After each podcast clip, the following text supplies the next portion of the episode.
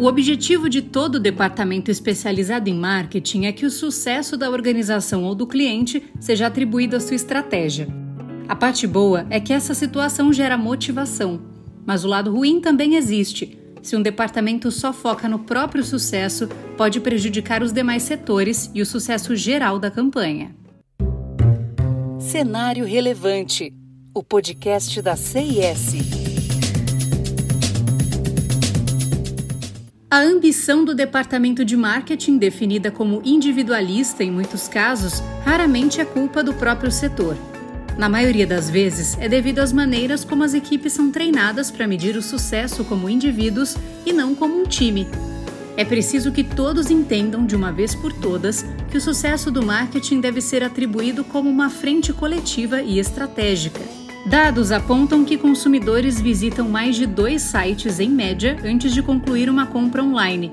Ao mesmo tempo, quase 90% dos carrinhos de compras em sites de e-commerce foram abandonados em março de 2020. Aqui vemos o quanto é essencial a existência do departamento de marketing. E não só isso, as empresas precisam entender que o comportamento do consumidor nos traz muitas informações e as estratégias omnichannel são um ótimo caminho para atrair esses clientes. Por vezes, vemos um resultado e fazemos atribuições erradas. Por exemplo, um consumidor, ao ver seu produto em um feed de mídia social, clica no anúncio, mas deixa a plataforma e visita seu site diretamente. Ao fazer isso, vê na home do site uma promoção e compra alguns produtos. O sucesso da compra inicialmente seria atribuído à equipe de SEO orgânico, já que o cliente acessou o site e fez a compra.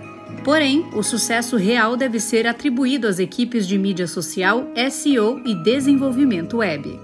Esse é um exemplo claro de que existe sim uma mentalidade omnichannel inconsciente que os clientes adotaram e participam com frequência.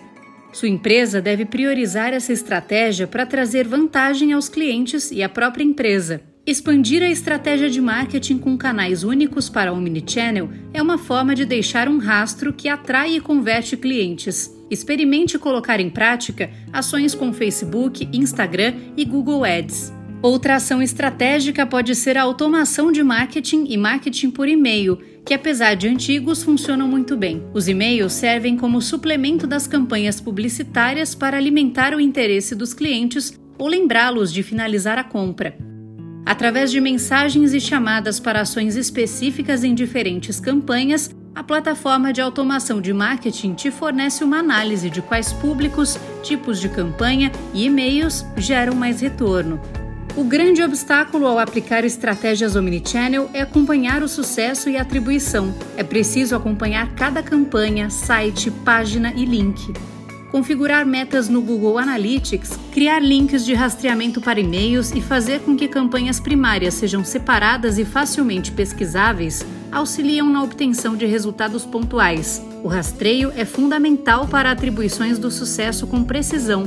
Com a multiplicação de canais, é preciso se certificar de que as equipes de marketing multicanal aumentem a comunicação para que estejam todos na mesma página. Equipes de SEO precisam se reunir com as equipes do Google Ads, que por sua vez devem estar em contato constante com a equipe de marketing por e-mail e etc. Estratégias omnichannel eficazes precisam ser feitas com muita comunicação interna. A implementação do Omnichannel também não é feita de uma hora para outra e pode incluir muitas outras táticas do que citadas aqui. Mas quanto mais cedo você der o start, mais rápido sua empresa poderá se beneficiar dessa estratégia. Continue acompanhando os conteúdos do Cenário Relevante, o podcast da CIS. Siga a CIS no LinkedIn e acesse o nosso site csprojetos.com. Até o próximo episódio!